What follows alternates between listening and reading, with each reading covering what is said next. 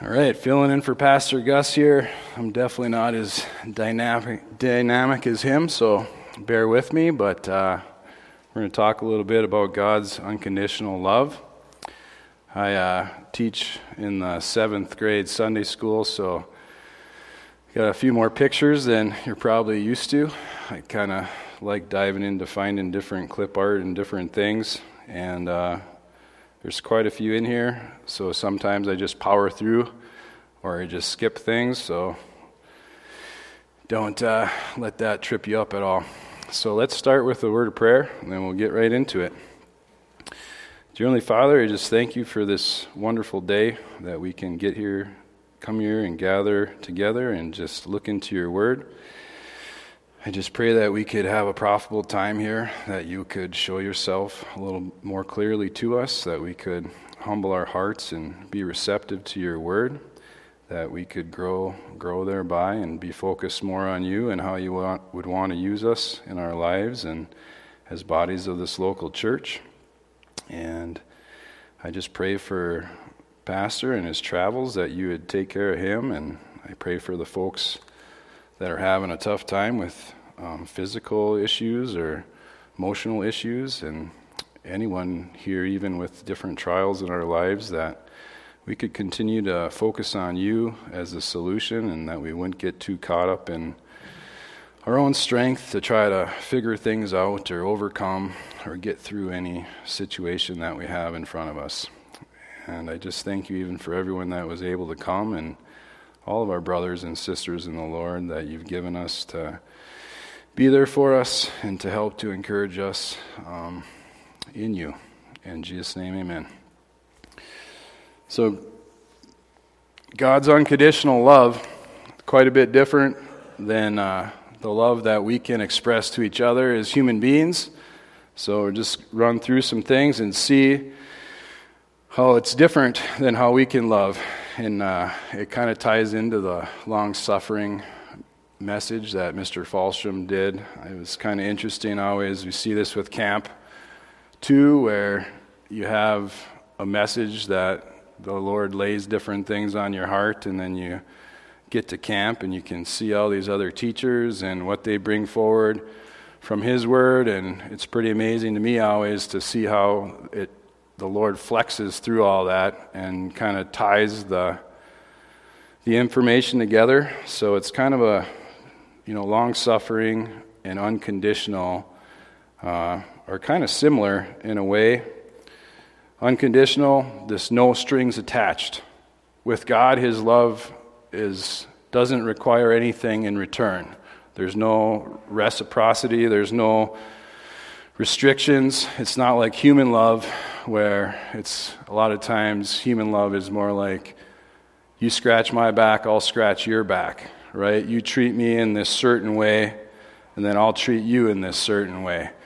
Or you do this for me, I'll do this for you. Even when we're trying to be moral or good, a lot of times it's you put other people first because you want to look good or you're expecting them to do something nice or kind for you in the future, even though you don't ever maybe even say that. As human beings, that's in our nature. So we got to look a little bit more always at the difference, and the Word of God shows us about what He wants us to know about His character, and He also tells us along the way what He thinks about our uh, character and, and what our needs are. So we're looking specifically at the way God loves us it's this unconditional piece. We always want to look at who our God is, how powerful is our God, and how does He affect our life.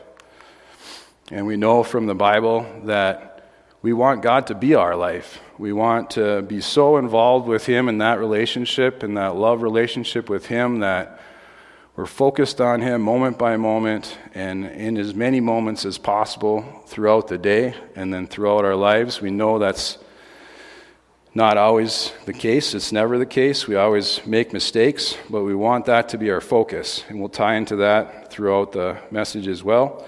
I'm the Alpha and Omega. I'm the Alpha in the beginning and the end. I'm the Alpha and Omega. I'm not going to read through all these, but I'm just bringing some verses forward that talk about the I ams. God tells us who He is in the Bible, is, is my point. I am the shield. I am your Lord. I'm the Almighty God. Um, and on and on. Some of the more important ones or ones to focus on is he says that he's the door, he's the good shepherd, and he says that he has come that we might have life and that we might have it more abundantly. I am the good shepherd in John chapter 10, verse 11. Later in John chapter 10, he talks about giving unto us everlasting life and will never perish, neither shall any man pluck us out of our Father's hands.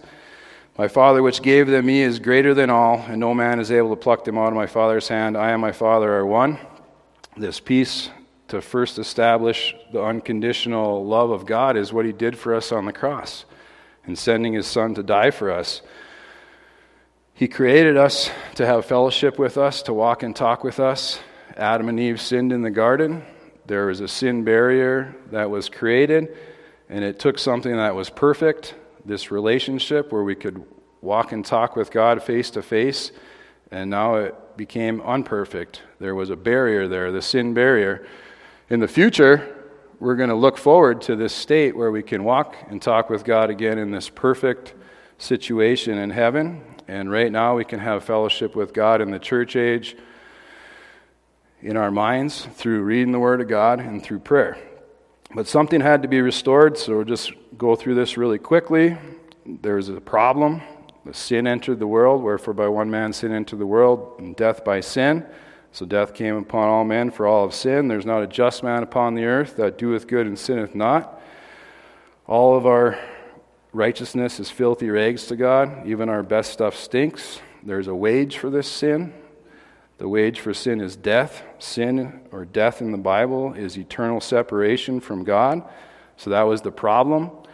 This unconditional love was manifested towards us. We did nothing to receive it because God loved us. He sent His only begotten Son to die for us.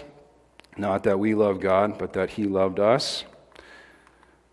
And he became the propitiation, propitiation or substitute for our sin, so that we can live, so that we could have him as our life, that he could be our power source from day to day. For by grace, Ephesians 2 8 and 9, for by grace are you saved through faith, not yourself. It's a gift of God, not a works, lest any man should boast. So a gift inherently is a good example to use as this no strings attached, unconditional to help define the unconditional, no strings attached part of love. And I think Mr. Falstrom, when he was covering even the characteristic love in one of his messages, spoke to this, you know, as far as the un. There's nothing that we can do, and it's even the definition. I think he even said that in, in the long suffering piece is God's character. God sometimes defines those terms for us. We have a Webster's dictionary and in Webster's dictionary, there's a definition of love, but it's not agape love. It's not this love that it is greater than any humanistic love or any even perspective that we can ever have on it. As human beings, it's really hard for us to love each other this way. It's even hard for us to forgive each other sometimes. So, in talking about the unconditional nature of God's love, it's super convicting to me, and I hope it's convicting to you in a sense of uh, leaning on God and resting on God to help us to love like He would want us to love. So, some of this first tense salvation, we'll go through this, but God demonstrated His love towards us while we were still sinners. We didn't do anything that pleased Him. It was to the point even where He despises sin and He still sent His Son to die for us Jesus said on the cross, It is finished. There's nothing else that we would have to do. He paid for the penalty of sin for one time, for all humanity, for all time. A lot of different ways to talk about salvation Him delivering, rescue, redeeming us, justifying us. Again, it's finished. He's taking us from a place of need and He's bringing us into His family, um, bringing us into a position of abundance where we have all these promises. We have access to the Holy Spirit if you're a believer. And we'll get into some of that hopefully if I don't get too long winded. John 14, 1 through 6. Verse 6 says, Jesus said unto them, I am the way, the truth, and the life. No man comes to the Father but by me. Um, let's turn to John 14 real quick. We'll just start there.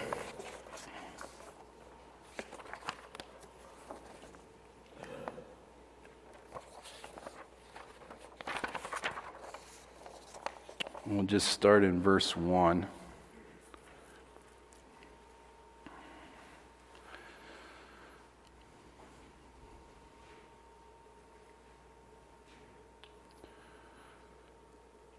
It says, Let not your heart be troubled. Ye believe in God, believe also in me. In my Father's house are many mansions. If it were not so, I would have told you. I go to prepare a place for you, and if I go and prepare a place for you, I will come again and receive you unto myself, that where I am, there ye may be also.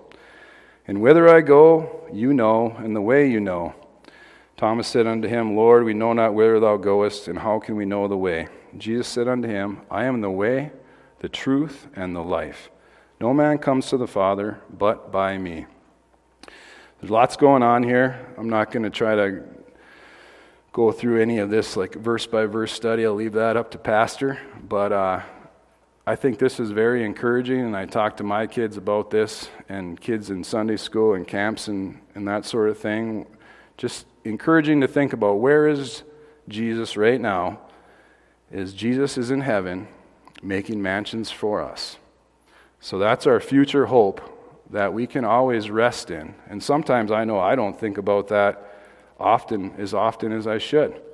And when I do think about it, I'm immediately, instantaneously encouraged, no matter what trial that I have going on, is to think about I have the Son of God sitting at the right hand of the Father working and making mansions for me. And the next thing on God's timeline is that He's going to come back for me.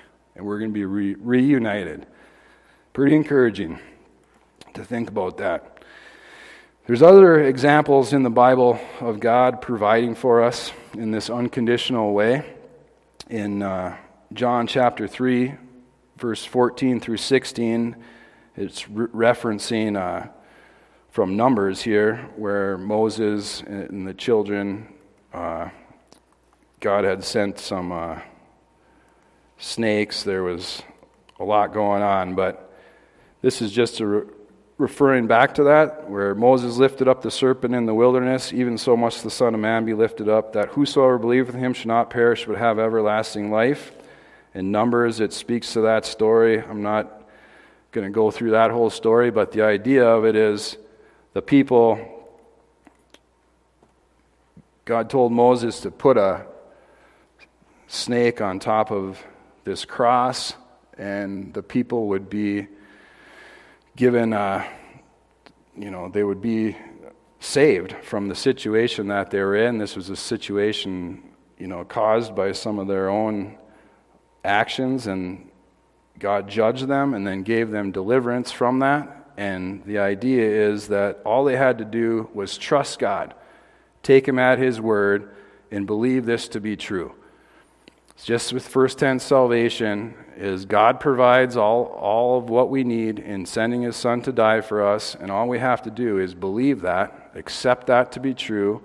And it's uh, something that can be trans, translated into our daily walk our second tense salvation in any trial that we have is whether we really believe that God is who He says He is. This is the Alpha and Omega, the one that can speak things into existence, that can part the Red Sea, like Stumper was preaching on last Wednesday. We read all these stories and we, we even see His power, and like Mr. Falstrom, I thought that was really impactful when he brought that point forward about the Lord's patience and how he, he could squash, could squash us like bugs and really give us what, he, what we deserve. But he's so patient and long suffering that he chooses not to. And that being one of the greatest expressions of his power. And I, I've thought about that before, but when it was said the way it was said, it was really impactful for me. And I think when you look at who God is, He could have called 10,000 angels. He, he is the Alpha and Omega. He's the Alpha dog. He loves us and he, he sent his son to die for us because he wanted to be reunited with us. And he, and he provides for us because he wants to.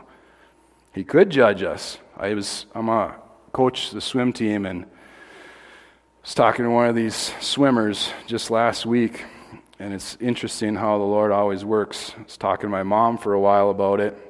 The same young man, and been praying for him, and I've been able to give him the gospel a few different times, and he hasn't been super open as far as internalizing, but he's been open to listening. Anyways, he was getting confirmed, and we were talking more this week, and he was painting this picture of God as being, you know, this uh, dictator uh, and I took some time to explain to him that the, the God, my God, the God of the Bible, is not a dictator.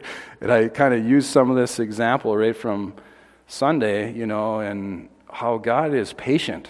He's loving, He's kind. We can't even forgive, you know, certain things that people do to us. Little, small things, we can't forgive them.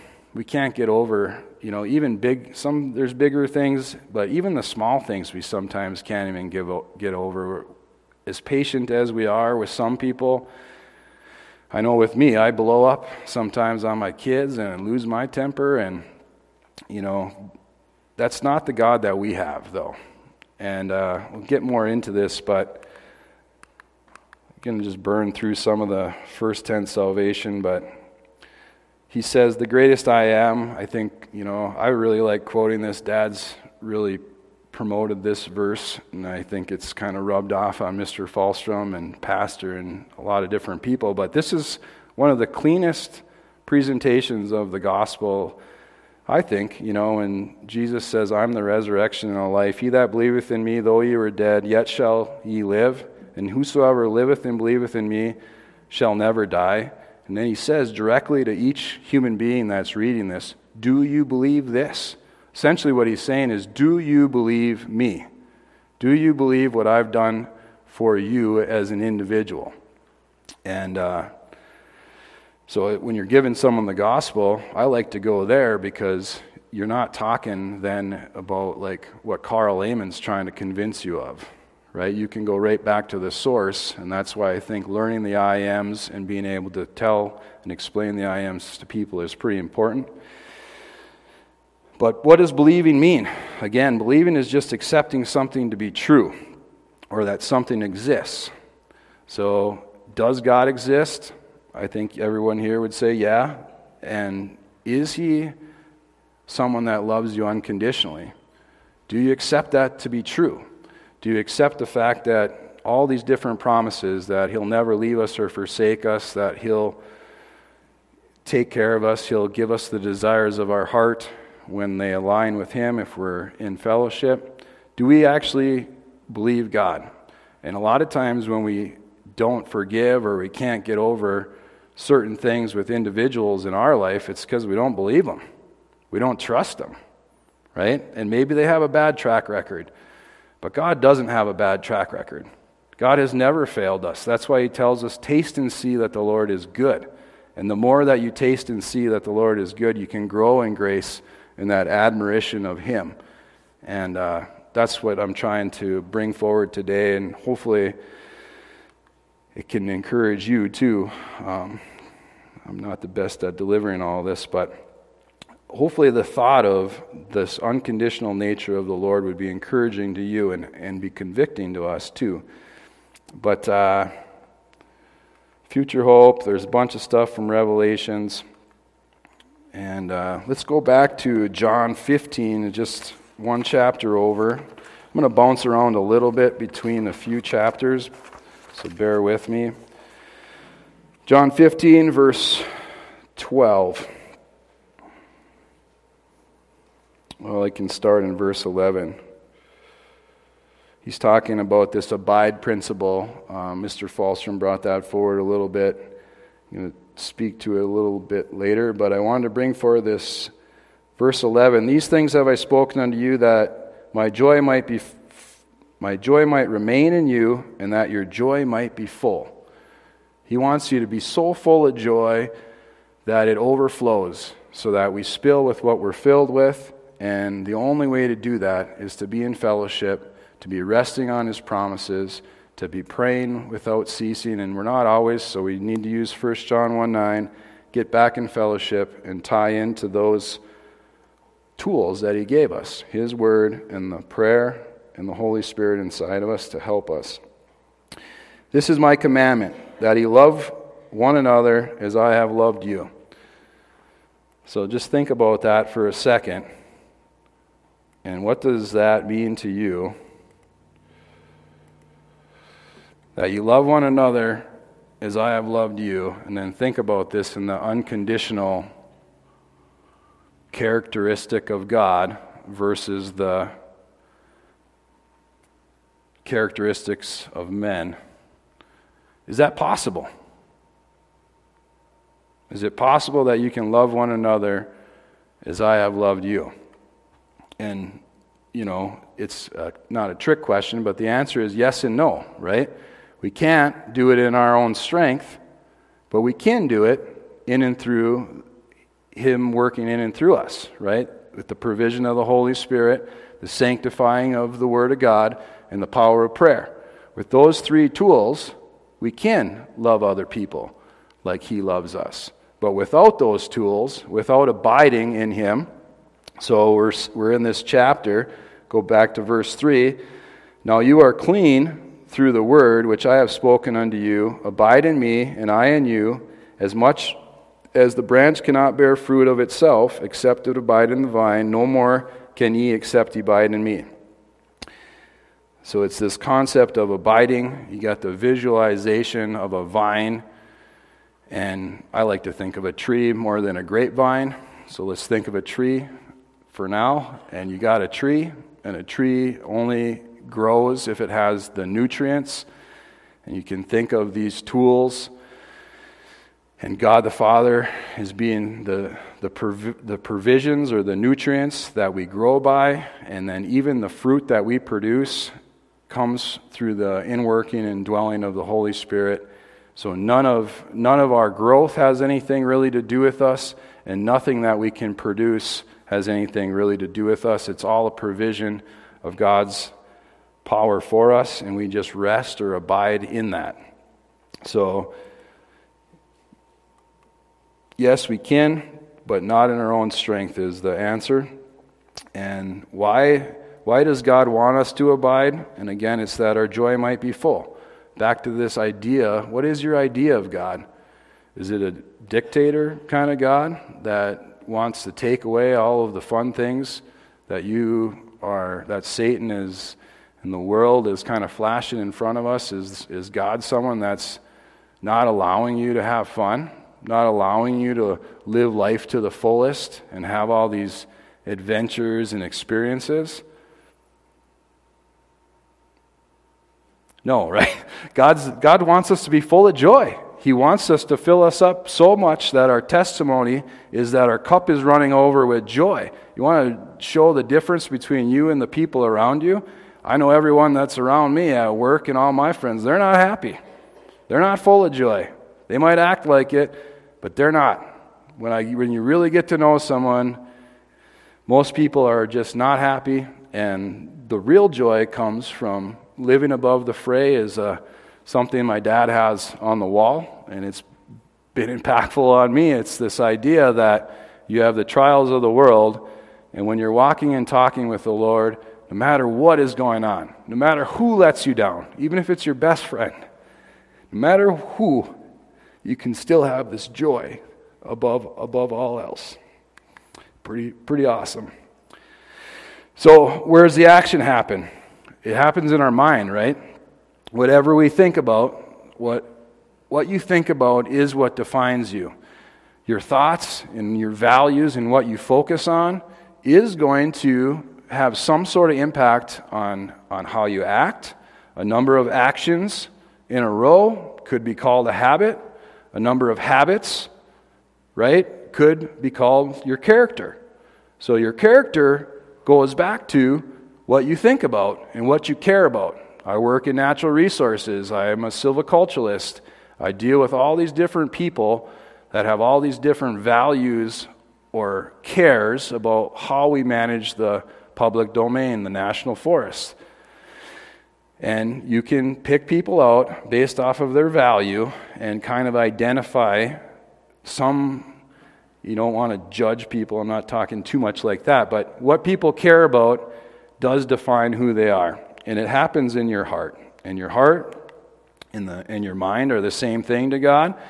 And Samuel, in uh, Samuel, 1 Samuel 16, 7, the Lord said unto Samuel, Look not at his countenance or the height of his stature, because I have refused him. For the Lord seeth not as man seeth, for man looketh not on the outward appearance, but God looketh on the heart. This idea that God doesn't care what, and He knows our heart, He's all knowing.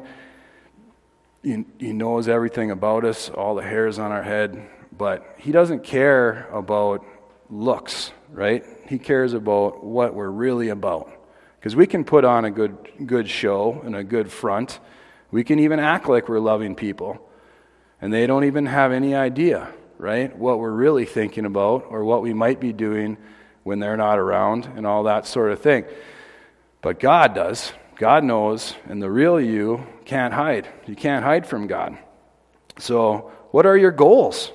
What are our values? Do we want to utilize the power of God through prayer, being sanctified by hearing His word and letting His word change our minds, right? And allowing the Comforter, the, the Tutor, the Holy Spirit to help us um, to live in a way that would bring honor and glory to the Lord. And it's all right to doubt the Lord, right? But if you're doubting the Lord and you know that you should be trusting, then we should pray about that. And He even tells us that He'll give us the, the ability to even, you know, not even knowing what we should pray for. He'll help us, right? He'll help us through even getting the desire to serve Him, but just admitting, being honest with the Lord that I have no desire right now. Please help me to have a desire to, to serve you, Lord. And He's the Alpha and Omega. He, he's in control of everything. I mean, this God is can part the Red Sea can control all of this creation. It's let's not put him in a box, right? That's kind of the premise here too is but we have to be willing. We have to be willing to allow him and that's this faith. Accepting of who God is and then allowing him and having faith that he'll do what he says he'll do. And he, he will allow us to love other people and he will empower us to be something that we're not. Just like when He saved us on the cross, we became a child of God, and we moved from a position of being a sinner to being something that we're not a child of God, a Christ one, a new creation. Old things are passed away, for all things become new. And now, as believers, are we going to continue to allow Him to change us, to take us on this love journey with Him, to show us what what is what kind of depths and heights of joy are capable for us. I pray that we I pray that we do that. Um, this is the in Kings it talks about the small voice of God. It's not always uh, God's not a, always yelling in these loud kind of times. It's in our quiet times when we go to Him in prayer that He talks to us? Are we willing to listen? Are we willing to be wholehearted? That's another thing that the Lord would want out of us. When we talk about unconditional love, let's not get it too twisted. There are some conditions. The condition that God wants is are we willing to accept who He is and what He's capable of doing in our lives? And are we, you know, another condition is that He does want us to be wholehearted. He knows that we won't be wholehearted, and He's given us provisions to, when we make mistakes, confess our sins, and we continue on this path of sanctification where we, grow as children and trying to be more mature in our faith, where we're leaning on Him um, more times than not. But are we wholehearted? Are we wanting to be wholehearted, or are we okay with settling for not being all in for the Lord. And when you're not all in for the Lord, you're not going to reap the benefits of this maximized joy. So it's, I know in my life, anyways, I've seen that where, you know, you, you're one foot in, one foot out, or you're not fully fully engaged in, and you have different distractions, whatever those distractions might be. Be honest. You're not wholehearted. Bring that to the Lord. Lord, help me. Lord, help me to be wholehearted. Show me more about the joy and show me more about how I can do that. And He, he will. And He's powerful enough to do that. Um, we shall not want.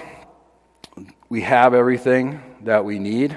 Like this idea that there's things out there that we need to be more happy or to truly live you should erase that right out of your minds. And, you know, I, I have to pray about this too. Lord, just help me to focus on all that I have in you and just take you at your word. And Psalms 23 here, that's what he says. He's our shepherd. He, he's sent his son to die for us, and we have all that we need. So if we're honest with the Lord, we can have a prayer even like this Lord, search me. Search my heart and try me and know my thoughts see if there's any wicked way in me. Sometimes, as human beings, we can get caught up with uh, telling ourselves that, you know, a version of a reality, and you listen to that lie to yourself so much that it sometimes blurs your vision of what's really true in your own life. So sometimes it is where we can pray to the Lord to even help us to sort through um, what we're accepting to be within His will for us in our lives. And He'll help us. You know, he's, He tells us that, you know, He gives us the fruit of the Spirit here in Galatians. And, you know, true love and true joy are only things that are received when we're in fellowship with Him. So, uh, Back to John chapter 14, and let's go down to verse 13. I have it up here if you don't want to turn there, too. Just trying to highlight a few of the tools here that He's given us so that we could be successful in this endeavor to seeing His unconditional love and trying to allow ourselves to love other people the way that He loves us. And you know, one of the tools is the Comforter. And whatsoever ye shall ask in my name, that will I do, that the Father may be glorified in the Son. If ye shall ask anything in my name, I will do it.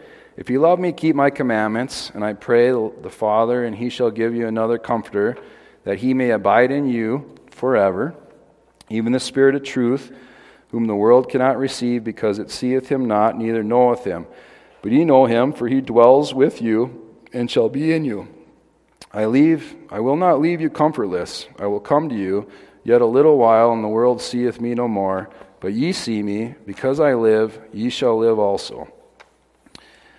And we can just stop there, but uh, I I just love this uh, name for the Holy Spirit, the Comforter. I think it's such a there's a lot of different verses in the Bible where it talks about the Holy Spirit but this idea that He comforts us, and just even thinking about having access to the Lord at any point, no matter where you're at, and having the Lord inside you does give me, I know personally, assurance in this endeavor to be something different than I am by my own nature, to, to love people in this way that He would want us to, to love. So just some food for thought as far as who God is. If God was some sort of dictator, he wouldn't give you a comforter. Maybe, you know, people, when they read the Bible, I, I, I, sometimes wonder what they're reading because some of this stuff just jumps up, jumps out at me all the time. And I don't know where people get some of their visions of God and their interpretations of what His Word has to say. But uh, the Spirit of truth. So he'll, the Holy Spirit will also convict us and help us to see what God's will is for us and the truth of His Word. We have enemies, right? I was in the military, so I a lot of times think of things in military kind of battle grounds, I guess, and uh, we do. First John 2 talks about we have love not the world, neither things that are in the world. If any man loves the world, the love of the Father is not in him. For all that is in the world is the lust of your flesh, the lust of your eyes, and the pride of life is not of the Father, but is of the world. And it's going to pass away, and the lust thereof. But he that doeth the will of God will abide forever. Do you believe him? Do you accept his finished work on the cross? And, you know, if you're walking in fellowship, there will be rewards in heaven for, for for those times that you were able to trust Him and allow Him to work in and through you. This is bringing forward this idea that there is adversaries out there, and I think you know Pastor does a really good job, and other um, elders and different folks have taught in this church. It's pretty strong doctrine. Where we've heard this before, right? And it's it's really good, though I think, to remind ourselves that the world perspective is contrary to God's.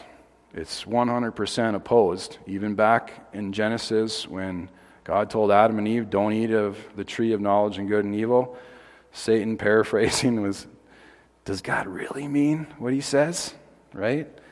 Same thing with you and me. He tells us that we'll find real joy walking and talking with him, and there's always things of the world, and even inside of our own flesh where our, our old sin nature, we have these ideas and we have worldly influences that try to question this authority and what God has to say.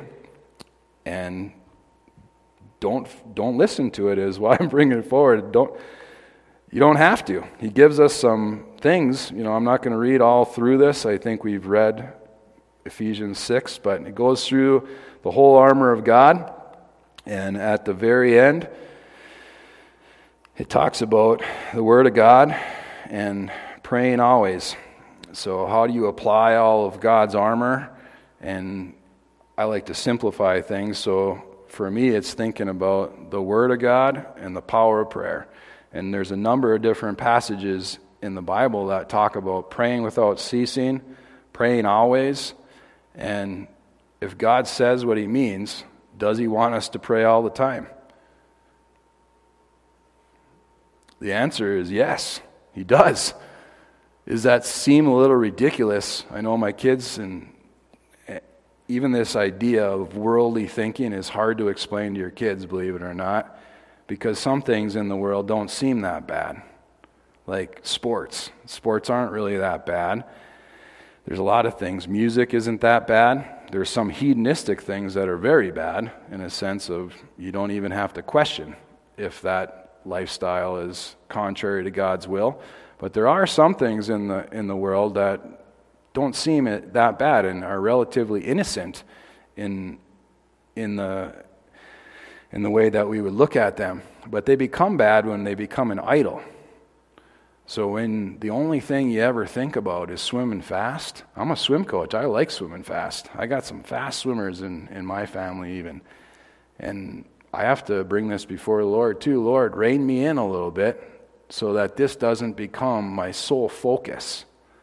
So, what are we focused on? I think helps us to, and it is a good way to explain this idea to your kids. I see mine back there laughing, but it is, it is sometimes hard to understand how some things of the world aren't as bad as you know you think of as like drugs, sex, and rock and roll, and all these other things that could can kind of easily see how they're not even moral. And, and in Romans, we know that there's the moral, immoral, and religious people in the world, and they all have different values and viewpoints that our kids and us will be exposed to all the time.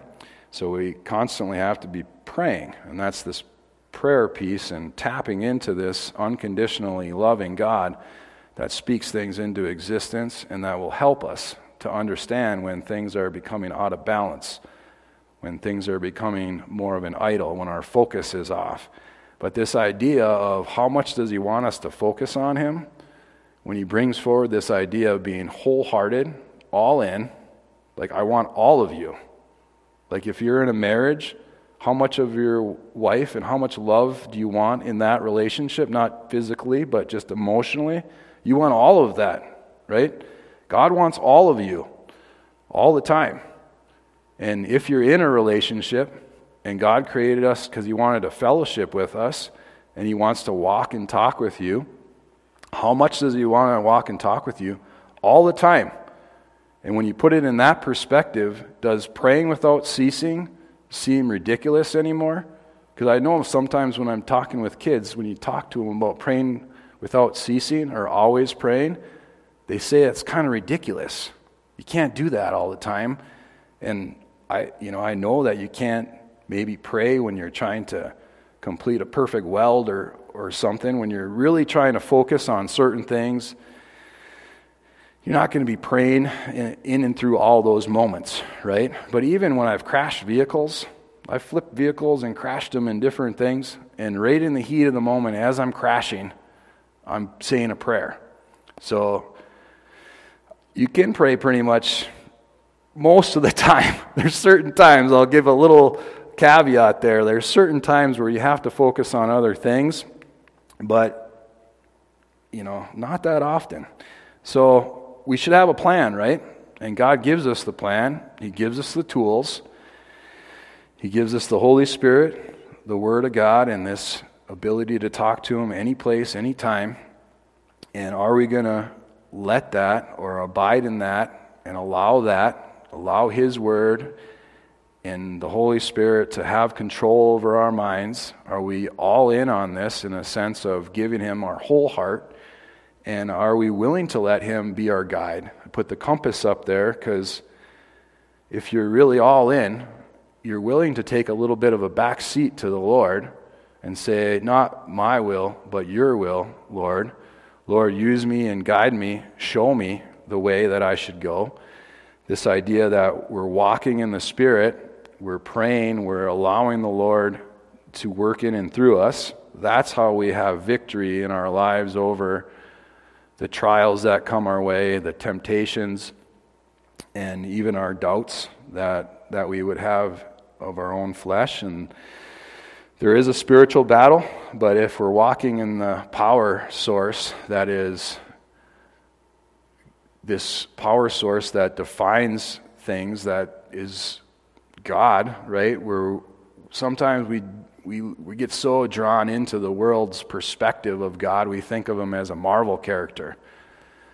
But when you go out in the woods, when you're a forester, or if you're like Jimmy works alone in the woods a lot, I know there's a lot of people here that have spent time in the creation alone, or they've seen different things. It, it's magnificent and it's powerful. And the sin curse is real when you're getting your face ripped off by brush. I've prayed, like, wow, it would be pretty nice to see what this creation, the new king, new heaven, new earth, maybe, hopefully there's no brush, right?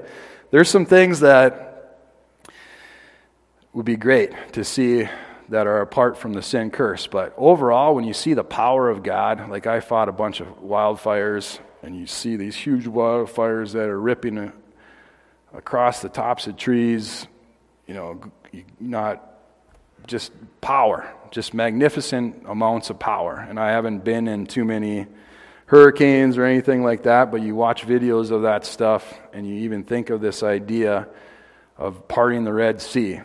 Well, for me, it's not that outlandish because I've seen fires take trees and toss them, you know, and you see the, the aspects of the flood and you see different things that have happened, and it, it's not that hard for me to believe that God can do some of the miracles that he did in the Bible. And I hope that it's not that hard for you to see that either. And I hope that you're teaching your kids that and, and that you can testify these things to the people that God brings into your spheres of influence. But this is uh, the rest of this piece here, and I'll just read it to you. But the Comforter which is the Holy Ghost, whom the Father will send in my name, he shall teach you all things. and bring all things to remembrance whatsoever I have said unto you. So, part of the Holy Spirit's job is to comfort us and teach us about the things that Jesus has said to us. And that kind of brings us back to those I ams. You know, do we really believe that He's the resurrection and life? I like to use that when I'm giving people the gospel sometimes too, but Peace I leave with you, and my peace I give unto you, not as the world giveth peace, I give unto you. The world can't give you a peace that is real, that can help to curb your anxieties, that can help to give you real joy. It's kind of a fake. It's a fake situation where it's, you know, there's pleasure in sin for a season, and sometimes even some of your smartest friends can give you some advice about how to overcome a problem or, or something like that, and it might give you a little bit of temporary peace. But what happens when you walk away and you're in your own quiet time or you're up against the same anxiety? Comes back. It's, it revisits you, right? And the peace that God leaves with us is able to, to squash some of that stuff. And as we grow in trust, He changes us and He'll even rem- He'll remove those anxieties from us so we don't think about them anymore. And, uh, and he says there in verse 28 Ye have heard how I said unto you, I go away and come again unto you. So we do have this idea, this future hope that Jesus is going to come again for us and receive us unto ourselves, and our situation will change, and we'll be face to face with Him in heaven. Uh, just go through a few more verses and then I think we'll call it. But so 1 Peter 5 6. So, how do we get to this place where we can really trust and, and rely on the Lord to, to show us um, how to love others and to, to grow? We have to be humble. So, the Lord tells us to humble ourselves under His hand that He can exalt us in due time. Pride I mean, pride gets in the way of this all the time. And when we have an issue with our loved ones where something happens in a relationship, we don't forgive them, we don't move on because we have no humility. Because we're so full of ourselves, we think that we have the answer, we deserve something. But we don't deserve anything. We're not owed anything. And if we keep that perspective, I think it, it would help. It always, it always is where I need to get to in my own life, anyways, is to, to get to that place of humility and then readjust your gaze so your focus isn't on other people or your problems. It's on the one that can do something about it. And then we should be casting all our cares upon Him, for He cares for us.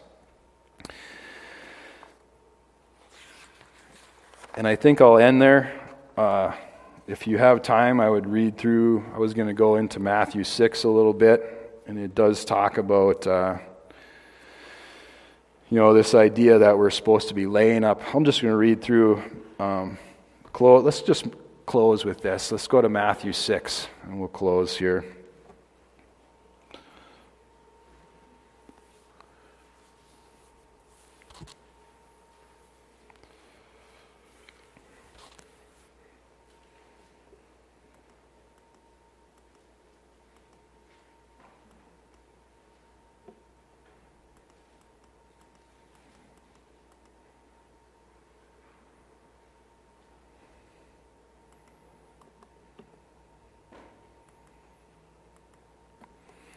In verse 19. He says, Lay not up for yourself treasures upon earth, where moth and rust doth corrupt, and where thieves break through and steal. But lay up for yourselves treasures in heaven, where neither moth nor rust doth corrupt, and where their thieves do not break through nor steal. Where your treasure is, there will your heart be also. The light of your body is the eye. If there, therefore thine eye single the be single, the whole body shall be full of light. But if thine eye be evil, thy whole body shall be full of darkness. If therefore the light that is in thee be darkness, how great is that darkness? No man can serve two masters, for he will either hate the one and love the other, or he will hold to the one and despise the other. He cannot serve God and man. And then verse 33 goes on and says, But seek ye first the kingdom of God and his righteousness, and all these things shall be added unto you.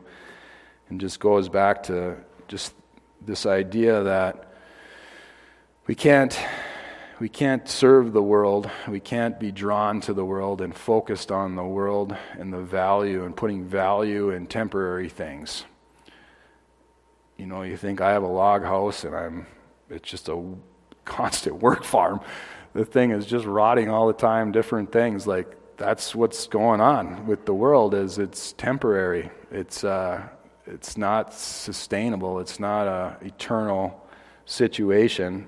So let's not be focused on on the things of this world. And you can't be in and out of fellowship at the same time. So when you're focused on things of the world, you're not in fellowship. When they become your first love, when they become your idol, you're out of fellowship. And you need to say the same thing that God says about sin, as He wants to have your affections. He wants you to be in communion with Him and, and walking and talking with Him, and He can't be in the presence of sin. And sin is anything that we do that's contrary to the will of God. And uh, we got to make sure that we're we're confessing that. But the root of sinning sometimes is that we're attracted to these things and we've set our affections on these things and we're, we're not focused on our future hope and we're not focused on loving other people in an unconditional way or even seeing that as being valuable. So I pray that we can see that as, as being a valuable thing, that we would have confidence that we can love other people in this unconditional way. But we have to rest in God's provisions.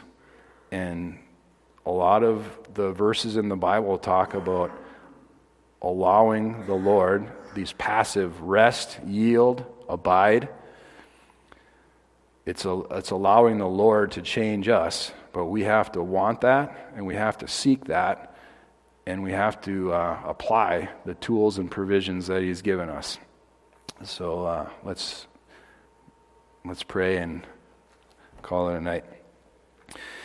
Dear Heavenly Father, I just thank you for this time that we can look into your word, and I just thank you for all that you've done for us and sending your Son to die for us and giving us this new life that we can live. And I just pray that we could find value in this life, that we could see that true joy and peace is truly found in walking and talking with you, that we could give you credit, Lord, for who you really are the Alpha and Omega, the beginning and the end, our Savior, our friend, that we could be thankful for your provision and the comforter that you've given us, that we have all that we need in your written will, that we would find the desire to dive into that.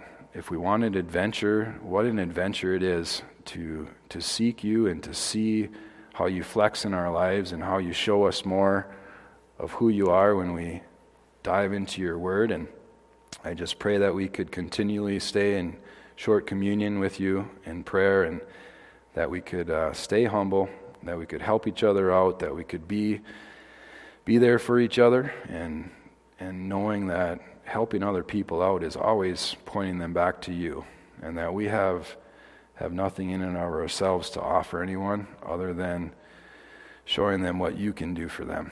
And I just pray that that would be a priority in our lives, that we would value value that and that we'd be confident in that, Lord, that we would seek seek to know you and that we would taste and see this joy and peace that you offer to us. In Jesus name, amen.